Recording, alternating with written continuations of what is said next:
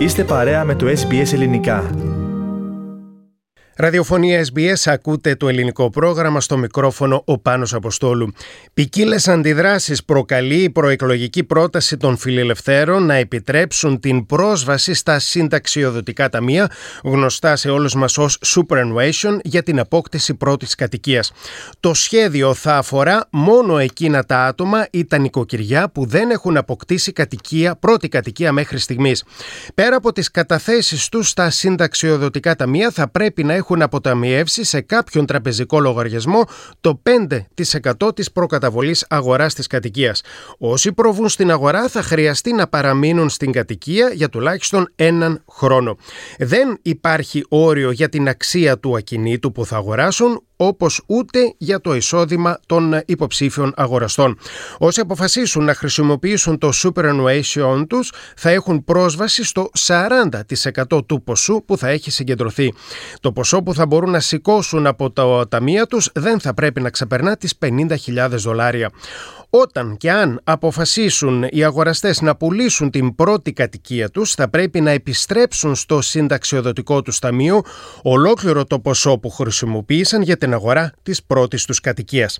Αν η αξία του ακινήτου είναι μεγαλύτερη από εκείνη κατά την αγορά της, τότε το ποσό που θα επιστραφεί στο ταμείο θα είναι το αρχικό ποσό συν η προσάυξησή του.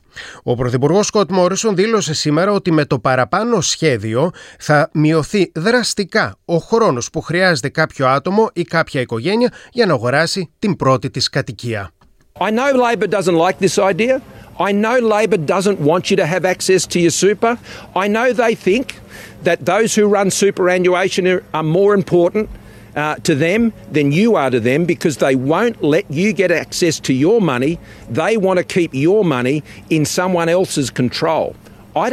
Ο Πρωθυπουργός επιτέθηκε στους εργατικούς και σε όσους εναντιώνονται στα σχέδια του κόμματός του, λέγοντας ότι τα χρήματα στα συνταξιοδοτικά ταμεία ανήκουν στους πολίτες και εκείνοι μόνο μπορούν να αποφασίσουν πώς θα ήθελαν να τα δαπανίσουν, να τα ξοδέψουν. Από την πλευρά των εργατικών τώρα, ο αρχηγός τους, ο Άνθονη Αλμπανίζη, δήλωσε ότι δεν συμφωνεί καθόλου με το πρόγραμμα χρηματοδότησης αγοράς της πρώτης κατοικίας που εξήγηλαν οι φιλελεύθεροι.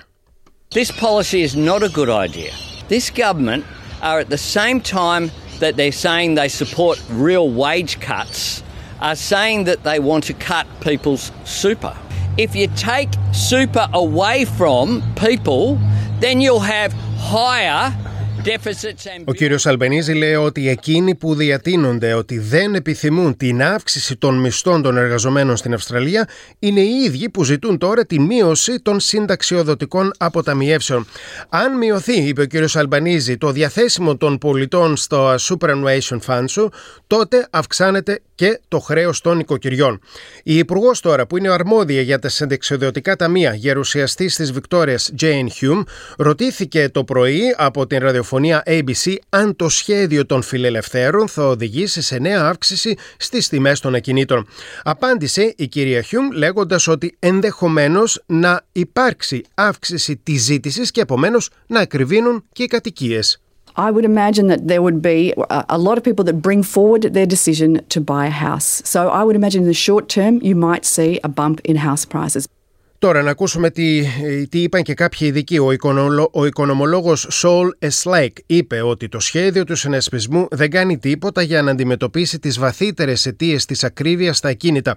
Πιστεύει ότι ο πληθωρισμός θα ενισχυθεί αφού οι κατοικίες θα γίνουν πιο ακριβές και όλο και περισσότερος κόσμος θα δυσκολευτεί για να προβεί σε κάποια αγορά κατοικίας.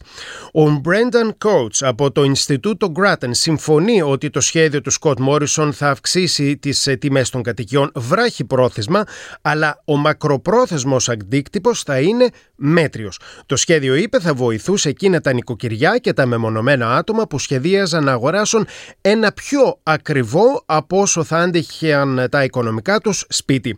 Ο κύριος Κότς είπε ότι το φτωχότερο 20% των ατόμων ηλικίας 35 έως 44 ετών έχει πολύ μικρές καταθέσεις στα συνταξιοδοτικά ταμεία.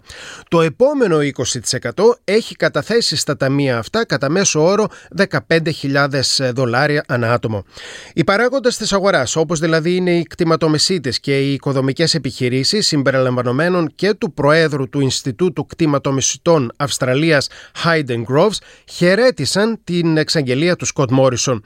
Το σχέδιο Super Home Buyer επιτυγχάνει την σωστή ισορροπία ανάμεσα στην οικονομική προσιτότητα των κατοικιών και στις συνταξιοδοτικές αποταμιεύσεις, αφού η κυβέρνηση θα επιβάλλει την επιστροφή της υπεραξίας του αρχικού κεφαλαίου κατά την πώληση της πρώτης κατοικίας, αναφέρει σε ανακοίνωσή του ο κ. Γκρόβς. Όμως, ο αναπληρωτής διευθύνων σύμβουλος του κορυφαίου φορέα για τα συνταξιοδοτικά ταμεία, ο Γκλεν ΜακΚρέα, επέκρινε την ιδέα αυτή. Υπήρξαν, λέει, πολλές έρευνες για τα συνταξιοδοτικά ταμεία την τελευταία δεκαετία. Καμία από αυτές τις έρευνες δεν έδειξε και δεν προτείνει ότι μία τέτοιου είδους πολιτική είναι σωστή, και πολλοί ειδικοί μάλιστα την έχουν υπογράψει ως μια κακή ιδέα. Τα συνταξιοδοτικά ταμεία και το σύστημα έχουν σχεδιαστεί για να παρέχουν εισόδημα κατά τη συνταξιοδότηση. Δεν έχουν σχεδιαστεί για την επίτευξη κάποιου άλλου σχεδίου, όπως είναι η απόκτηση πρώτης κατοικίας, αναφέρει μεταξύ άλλων στην ανακοίνωσή του ο αναπληρωτής διευθύνων σύμβουλος της οργάνωσης Association of Super Funds Australia, Glenn MacRae. Θέλετε να ακούσετε περισσότερες ιστορίες σαν και αυτήν? Ακούστε στο Apple Podcast, στο Google Podcast, στο Spotify ή οπουδήποτε ακούτε podcast.